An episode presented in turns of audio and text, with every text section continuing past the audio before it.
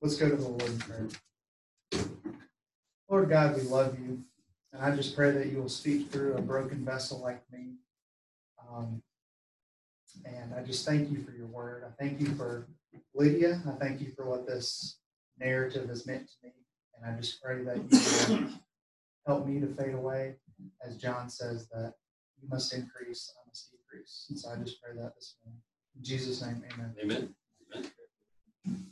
So it's been a while since I've since uh, we've been here, you saw Leanna and Callie rush in and out, and it's juggling nap time, different things. And uh, I told Leanna, I said, I don't think I could really focus with Callie sitting there asking down, hold, up. I, I just couldn't focus. So, but anyway, we we're doing well, and as everyone knows, we have a little boy coming in September. Um, we're going to name him Hudson after Hudson Taylor, who founded the China Inland Mission uh, to reach the Chinese people for the gospel about 100 years ago and just lived his life on faith. And it's amazing already when people say, Oh, what are you going to name him? Oh, Hudson. And it just leads into a gospel conversation. So, our prayer for him is that he will just have the faith like Hudson Taylor did in reaching the nations for the gospel. So, um, I still serve on staff part time. Luke beat me to full time, so he he wins in that race. But so I still serve part time. So I lead our young adult ministry. That's single and married, 22 to 32. And it's been really special to watch that ministry grow. So we helped start it back in 2015 and watch it grow and multiply and the small groups and discipleship groups. And, and it's humbling for me to have to train and equip leaders and to not always know what's going on and to have to rely on those those leaders and not hold on to it. But uh, the Lord's been good, and it's a blessing to serve at our our church. And um, gotten the, op- the opportunity to preach a couple of times at our Thursday night service. I was on the schedule to do that more before this coronavirus thing hit, um, and it's humbling that you all streamed those two messages Ezekiel here on Sunday night. It's humbling to me that the Lord would use a sinner like me. Um, at the end of this year, I'll be just about halfway done with my master's degree. Um, so taking the slow and steady approach. So trying to always keep my priorities in line, my own relationship with the Lord, family, and school somewhere down in here. So trying to keep that going. But the Lord's been good in that. Enjoy digging into His Word at that deeper level and uh, helping build those relationships and everything. So, so why this passage? Why Acts 16? Just these couple of verses. And in praying through how to and what to preach. And the Lord really just brought this back to my mind. And it, it started about a year and a half ago and working through Philippians, preparing to teach that, and wanting to get a better context of Philippians, jumping into Acts 16 when Paul's on a second missionary journey in Philippi. And he runs into this lady, Lydia, at the place of prayer on the Sabbath day. And what struck me about Lydia is this stark contrast of her conversion compared to someone like Paul. So, Paul, if you read through the book of Acts, specifically like 8 and 9, you see Paul was Saul and he's running hard after killing Christians. And he was good at it. And he was racing towards the top of Judaism. He says in his letters that, um, I mean, he was a Pharisee of the Pharisee. He was the best of the best. And then, you know, the Damascus Road, he gets struck blind and, and he has an encounter with the risen Savior. You know this, the conversion story. And I love how applicable that is to so many people that are adamantly running away from the Lord and how the Lord just meets them where they're at and they get saved. What's so special about Lydia is Lydia's already in the church. She's already at the place of prayer. She's already at there on the Sabbath day. Then she hears the gospel and she's saved. And it just broke my heart that I fear in our churches, specifically in the Bible Belt, there are so many people right. that are sitting there with a false sense of security of their salvation based on their works, based on their church attendance and different things as we'll as we'll see. And so my prayer in the ministry that I'm called to lead in a lot of ways is I know a lot of these people grew up in church and different things and I pray for the Lydias in quotation marks because those are the ones that can slip under the radar. Those are the ones that can fall by the wayside because they look like Christians. But deep in their heart, it's really a works based salvation. So, to start off with a question Do we, I throw myself in this mix, do we live our lives assuming we can obtain salvation based on our works? We know that the Bible teaches that salvation comes through faith alone. The quote R.C. Sproul, justification by faith alone, is his, whole mantra, isn't it?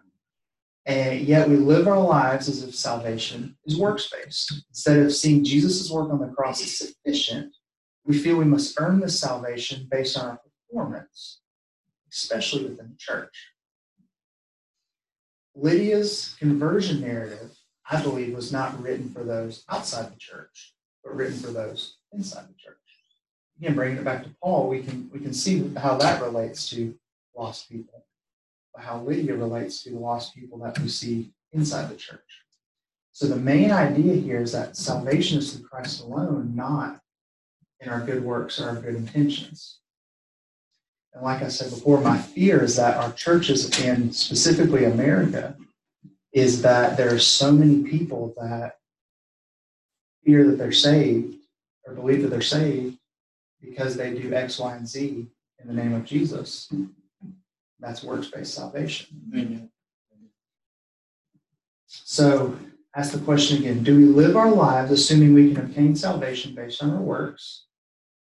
Are we like Lydia, assuming that we can be saved by our good works? And so I should have mentioned before too, in the in the bulletin, I purposely laid out the four points to help you stay along and take notes and different things too. So hopefully that is a help to you. So let's go ahead and jump into the text, kind of work through some of the context. So Acts 16, verses 11 through 15 says, So setting sail from Troas, we made a direct voyage to Samothrace, and the following day to Neapolis, and from there to Philippi, which is a leading city of the district of Macedonia and a Roman colony. We remained in the city some days, and on the Sabbath day, we went outside the gate to the riverside, where we stopped where I'm sorry, where we suppose there is a place of prayer. And we sat down and spoke to the women who had come together. One who heard us was a woman named Lydia from the city of Thyatira, a seller of purple goods, who was a worshiper of God. The Lord opened her heart to pay attention to what was said by Paul. And after she was baptized and her household as well, she urged us, saying, If you have judged me to be faithful to the Lord, come into my house and stay. And she prevailed upon us. So what, what's happening here? So just prior to this, Paul, Timothy, Silas, and Luke, the author of Acts, they're on their second missionary journey, and the Holy Spirit has stopped them from preaching the gospel in Asia in a place called Bithynia. I tried to practice these city names before I came here to no avail. Paul had a dream or vision where God tells him to go share the gospel in Macedonia. So the Holy Spirit stops them from going to Asia, leads them to go to Macedonia, where Philippi was. So they get there, they come to Philippi, they come upon this place of prayer. And in digging into this, what's so interesting is it, it baffles scholars exactly what this place was. So it wasn't the Jewish tabernacle, it was a place outside of the tabernacle, and there's only women there who appeared to be religious women who just wanted to come together for a place of prayer. So these could be considered the women that, I mean, they were the religious women. I mean, they wanted to come together and pray. There, there was a real interest in these different things.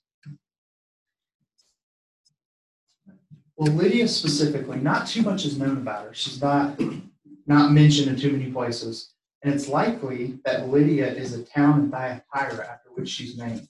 So some interpreters say that it's a woman from Lydia, name's Lydia. That's unclear. Um, so most of your English translations just say Lydia. And she's a seller of purple goods. So purple in the first century was a real expensive color to get. And it's interesting where it comes from. So it's it's very rare because it comes from a very rare fish and it is very expensive and hard to extract. So the people that could afford purple goods were of the upper echelons of society. These were the wealthy, the societal elites. And Lydia not only sold the purple goods, she was likely up there as well. So she was one of the richest people around. She was very wealthy. So after she's saved, church history tells us that the church at Philippi met in her house, which shows that it was rather large. So it likely accommodated up to 50 plus people. You see here at the end of the text, it says her household as well, meaning like slaves and kids and different things like that. Um, some scholars believe she's likely a widow. There's no husband mentioned, so she ran family business. So for a woman in the first century, that was huge. So for her to be able to step up and lead that was huge. So here's a woman who, from all appearances, say pulled herself up by her bootstraps, had everything she ever needed. Yet we'll see later that wasn't necessarily true. All these things are important to help us better better understand who Lydia was and different things that she had going on. But in working through this text, it gives us four main lessons that we can learn from her. And these four main lessons help us answer the question Do we live our lives assuming we can obtain salvation based on our works? Are we like Lydia, assuming we are saved by those works? So, point number one attending church on Sundays can't save you. You look at verses 12 and 13. Luke says, And then from there to Philippi, which is a leading city of the district of Macedonia and a Roman colony, we remained in the city some days. And on the Sabbath day, we went outside the gate to the riverside, where we supposed there was a place of prayer. And we sat down and spoke to the women who had come together. So here they find these women together on the Sabbath day praying. This, like I mentioned, this wasn't a Jewish synagogue. It was a gathering of these religious women. And a modern day interpretation of this is Paul found them in the church. Here's these women who were there gathering faithfully together. Yet, as we see, that wasn't enough to save them. Attending weekly worship gatherings are very important. Um, you know, our church, we haven't met since March 8th, and we likely won't meet until July. Uh, with roughly 1,200 people on a Sunday, um, just hard to be able to get everybody together the different guidelines. And and I miss that weekly gathering. I miss that coming together. And Pete talked about the fellowship and that John MacArthur was mentioning specifically. I miss that fellowship. we watch the services online and, try to have Zoom meetings and different things. So it's not the same. We miss that fellowship coming together. And that's not to be taken for granted. But that's not salvation is not found there. Church attendance, church membership in and of itself can't save you and make you right with God. Um, I work with a guy named Kevin. Kevin's a little bit older than me. And and when I work through this, Kevin always comes up to my mind because about a year ago, Kevin was working through a divorce. His sales weren't where they needed to be. And he said, I need, I need to get back in church. I need to get back in church. As in getting back into church was going to get his life back on track. What he does, he goes a couple of times, and all of a sudden, Kevin has a new girlfriend. Kevin wins Rookie of the Year award in sales and all these different things. Kevin has no use for church anymore. There's this sense that I have checked off what I need to with God because I've come to church. I've got what I deserve. I get my get out of hell free card. I get my blessings. I'm good. But when those blessings run out, I owe God again. I'm coming back in hmm. and then I'll and then I'll go back out again. I believe we work with people, we serve with people, we sometimes can minister with people who, if they're honest with themselves, place their hope on their church attendance and church membership as a means of salvation. They use it as a course correction in trying to get their get out of hell free card, get their blessings, get whatever they feel that, that they deserve. Um, and it, this morning, when I was working through this, School How the Lord brings different things back to your mind. I remember as a small kid sitting back here in Grumpus class and talking about a church up in New York and how it's a small church, but yet their church membership roster was huge. And so they started calling people and saying, "Hey, we're gonna we're gonna remove you. You haven't been here in so many years." Oh no no no no no! You can't do that. I, I'm a devoted member. Different things. And when it came time to vote on the issues, oh, they came right there. When it came time to serve and actually show up. didn't, it, their hope was placed in their church attendance and their church membership. And that wasn't enough to save. As we see with Lydia, she wasn't saved until she heard the gospel, received the gospel. We don't know people's hearts, but we see a picture of their hearts depicted here in the text. No matter what your intentions, just showing up to church doesn't save you. Being in church, being around Christians, being around pastors, having a Bible knowledge is not enough to save you. It's putting your faith in Christ alone and what He's done for you that will save you. This first lesson from Lydia may seem kind of obvious, but well, yeah, we know that. But across the board, it applies to so many people that see that as their mm-hmm. way of getting in to God's good graces. Mm-hmm.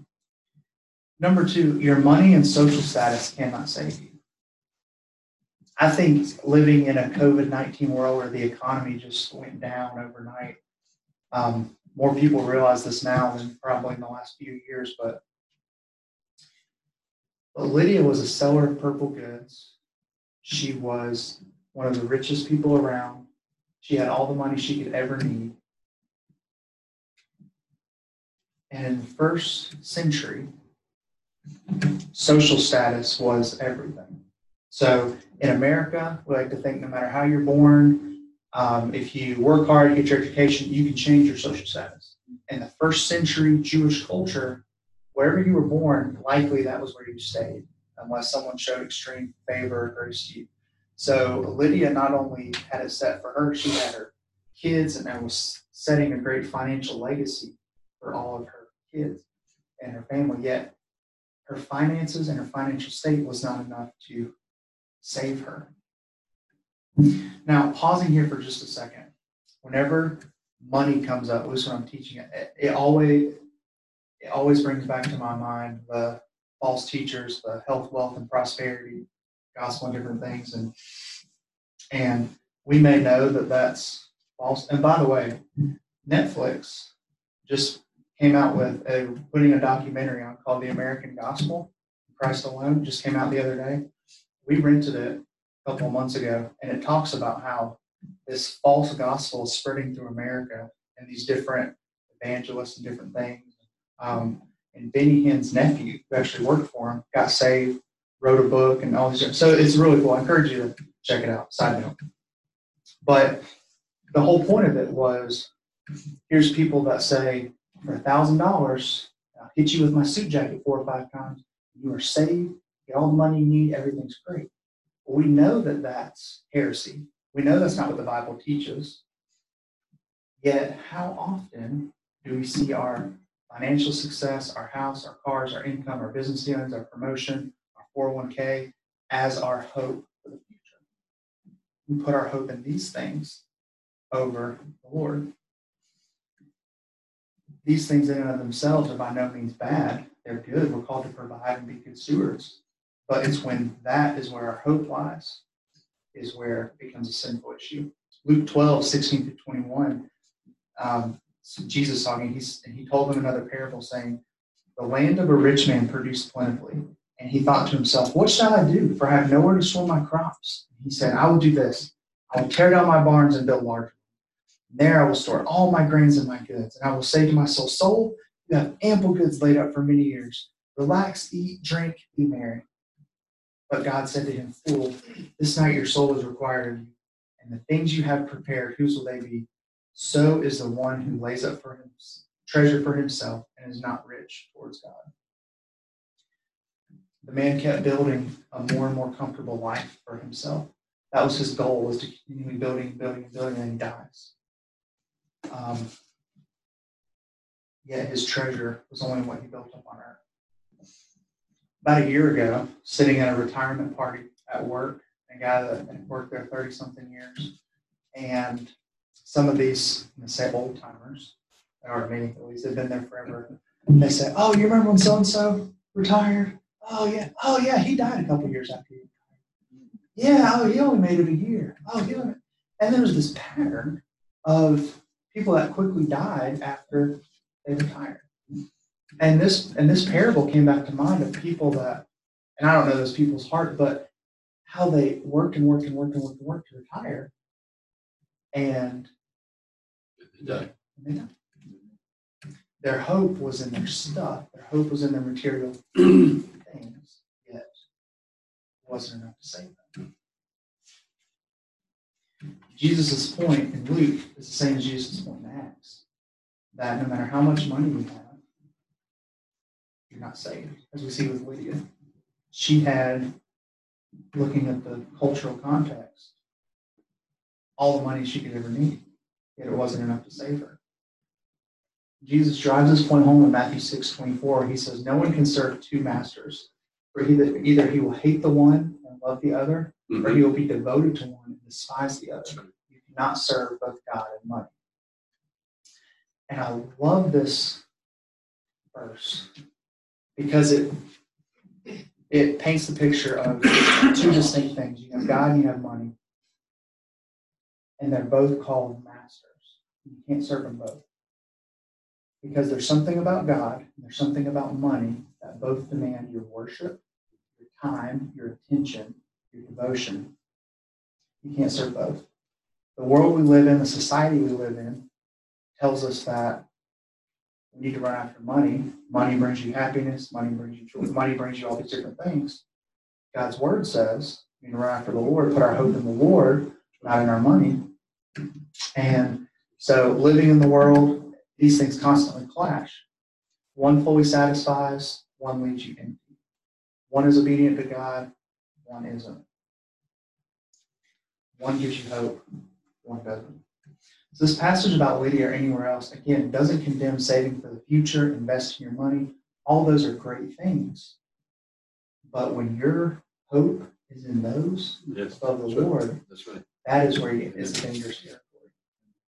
And I'm speaking to myself, who makes a living on sales and makes a living on commission.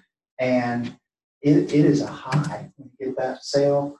I had a sale this past week. I had to work for it. Man. I mean, I had to wiggle and work on a price and haggle and go through it and beat out this guy. It's a high to get that sale. But I have to constantly come back to Matthew six twenty four. Lord, help me to serve you, not to serve money. I want my children to be provided for. Yet, how the best way I can provide for them is point them to the Lord. I want to buy a nice house. Well, I can stay in a smaller house if it means that I spend more time with my family. It's this constant battle. So I'm not standing up here as someone who has perfected this by any means. I'm teaching this to you as the Lord is teaching it to me. That we cannot serve both God and money. Exactly. And brothers and sisters, money can't save you. Only Christ can do that. Our hope is not in our retirement or the rise and fall of the economy, but rather in Christ alone. Point number three being a worshiper of God cannot save you. And I purposely phrase this this way because it's what the text says. If you look at verses right in the middle of verse 14, Lydia is being described, who was a worshiper of God. Then immediately after, next sentence, the Lord opened her heart to pay attention to what was said by Paul. Point number four. But point number three, being a worshiper of God cannot save you. This one's the toughest one to wrestle with because it's hard to understand what does the text mean by a worshiper of God.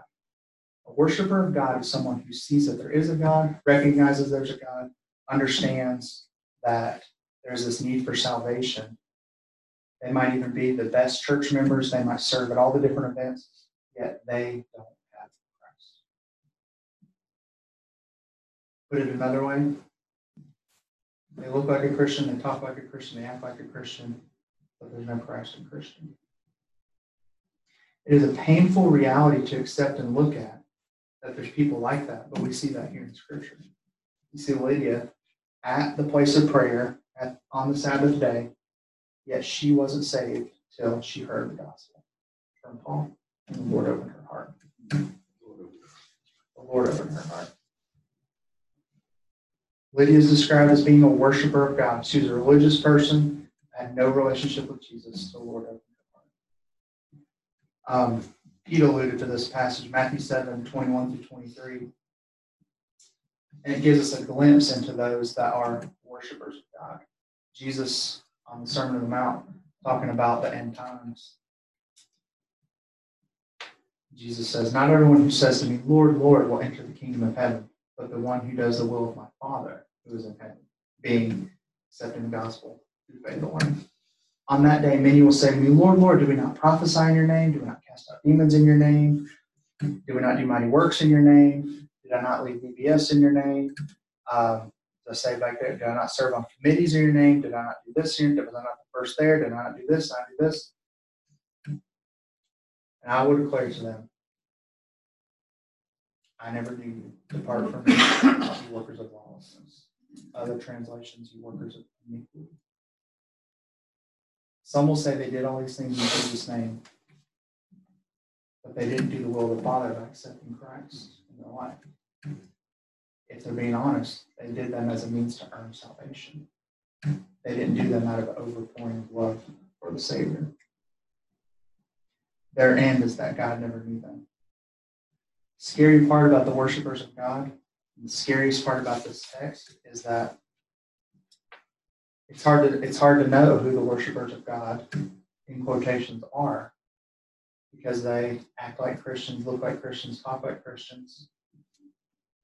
And that is why I see it as someone who's called into ministry that my job is to preach the gospel, to sow the seed in Mark 4, and leave the rest up to the Lord, as we'll see here in just a second. So, dear friends, don't ever assume that someone is saved. Our job there is to preach the gospel. Um, Paul Washer, who's an evangelist in that documentary, American Gospel, talks about how he was asked to speak at a Christian conference. And they said, So, uh, what, Paul, what are you going to preach on? He said, Well, I'm going to come in and just preach the gospel. He said, Well, you don't need to do that. Everybody here's already saved.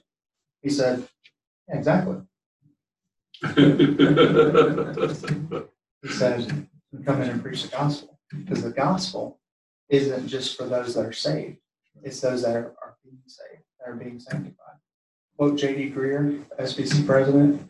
He says, The gospel is the diving board into the pool of Christianity, it's the pool itself we dig further into. Because this whole book, from Genesis to Revelation, Right.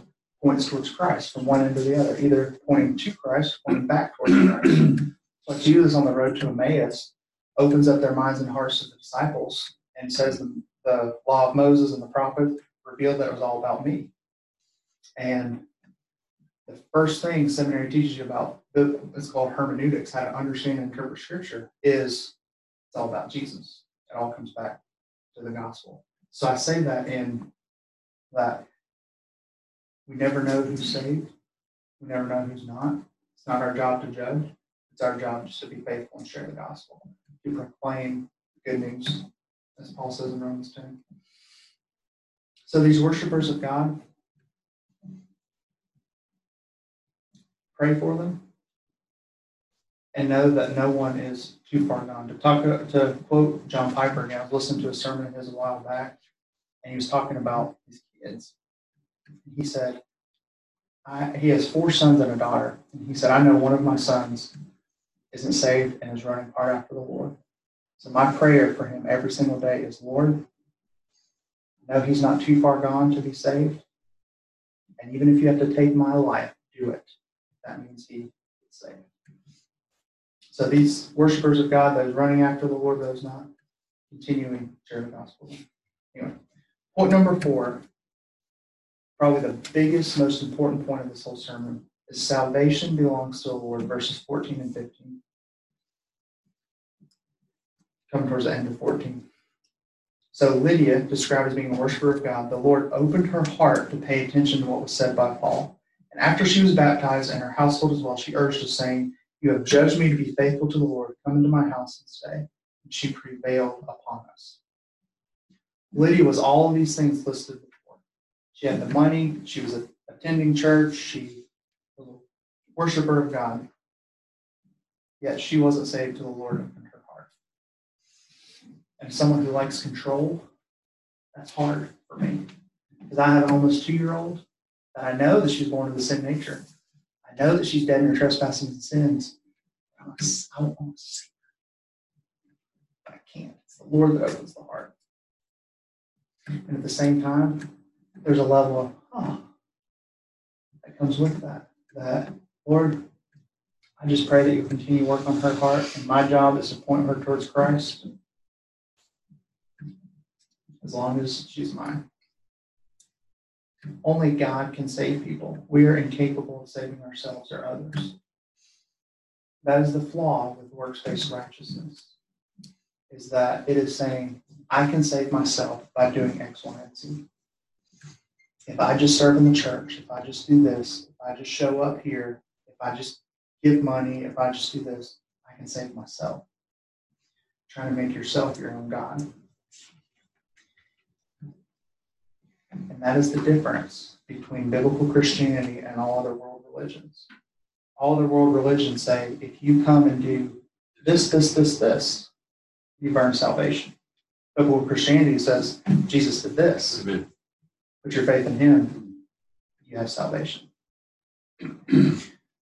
when Lydia heard the truth of the gospel, and the Lord opened her heart, she got saved and she got baptized immediately. She then took that gospel to her household. They got saved, got baptized immediately. She then urges Paul and those that are with him to stay in her home because of our newfound faith. That's what she prevailed upon them. That she said, "You found me worthy because look, look what the Lord's done in my life. Come into my house, use my house, use these different things." So Lydia went from being a cultural Christian, relying on her works, to being a true Christian, relying on what God had done for her and those works were the outpouring of her changed heart. They weren't to earn her changed heart. I just finished a class on um, New Testament. So it was Acts through Revelation. So we had to read all of it and a whole bunch of other stuff. And coming to Revelation 20, when John sees the end of time and is looking out, and he gets a depiction of what the end times will be. He has a vision of what the end times will be. He says he sees everybody standing in front of God. God is sitting there, and there's books open with every deed everyone has ever done recorded there. He said it's only those that have that their names are in the Lamb's Book of Life that are saved. And in, and in digging through this and looking through it, um, I found another Piper quote. And in talking through this passage, he says, think about it like this. The instant you die, and you stand before God, God says, Why should I let you into heaven? What have you done to deserve heaven? And if you say, Well, Lord, I was at church every Sunday, I tithed 15%. I did this, I did this, I did this, I did this, I did this. God says, I see that. But also see over here, name's not written in the Lamb's Book of Life. Depart from me, workers of iniquity, workers of lawlessness. He said, or you stand before God after you die. He says, Why should I let you into heaven? And you say, You shouldn't. I have done terrible things. But you love me enough to send your son. Your son bore those sins on the cross and died for me. I, out of your grace, put my hope and faith and trust in you. God says, Good answer. Well done, good and faithful servant. You got to see, Piper does a lot better. He does a lot more hand motions. So, in wrapping this up, what all this really boils down to works-based salvation, the Lord opening the heart, these different things, these different lies that can't save you, is we really have an incorrect view of sin. We view sin through man's eyes, not God's eyes. So, what I mean by this is we're naturally competitive. We naturally compare ourselves because our standard of good is, is because we think we've done less bad things than this person. Well, I don't rape, steal, and kill. I'm good. Or I'm not this person. Oh, you know what they do? I'm good. God's eyes, God says, I am perfect, holy, righteous, and just. Any sin at all is an abomination to me. God says, You might have only sinned one time. It was taking that pencil in third grade when you weren't supposed to, or whatever it may be. Because of that, I can't allow you into heaven because it taints my holiness, my my justice. But sent Jesus to take your place on the cross. Our natural tendency is to see ourselves as good and deserving of heaven because of what we do, or in some cases, don't do. The true gospel blows all this away. It says that all have sinned and fallen short of the glory of God. In Romans 10, all you have to do is believe in your heart, confess with your mouth, believe in your heart, you are saved. That's it. So, asking the question again Are we like Lydia, assuming that we can be saved by our good works? Do we have our eternal hope in anything other than Jesus? And the gospel's been through this whole sermon, but I encourage you that if you have not accepted Christ to, to do so, because Jesus loved you so much that he died for you. And what I tell our young adults all the time is, um, you know, most of them, most of them aren't married. So it's funny to like sit back with someone who is married, and they all like, uh, the married people are kind of slobs. They don't care much what they look like. But people aren't married kind of they, they look nice. Like my check has a wrinkle in it, but I don't care. And they, they all look really nice, different things. I said, you know, there's no shame in walking up here and talking about your salvation, accepting Christ in front of everybody.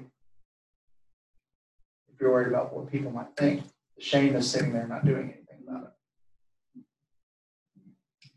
So I say that as I love you. And I say that as in, no condemn, I'm not trying to condemn any, this church, any other church. I'm just trying to teach what the Bible says.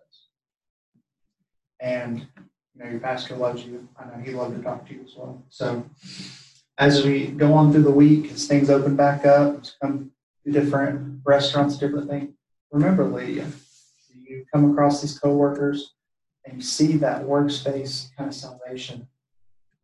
The secret to it is just sharing the gospel. The only hope is the gospel.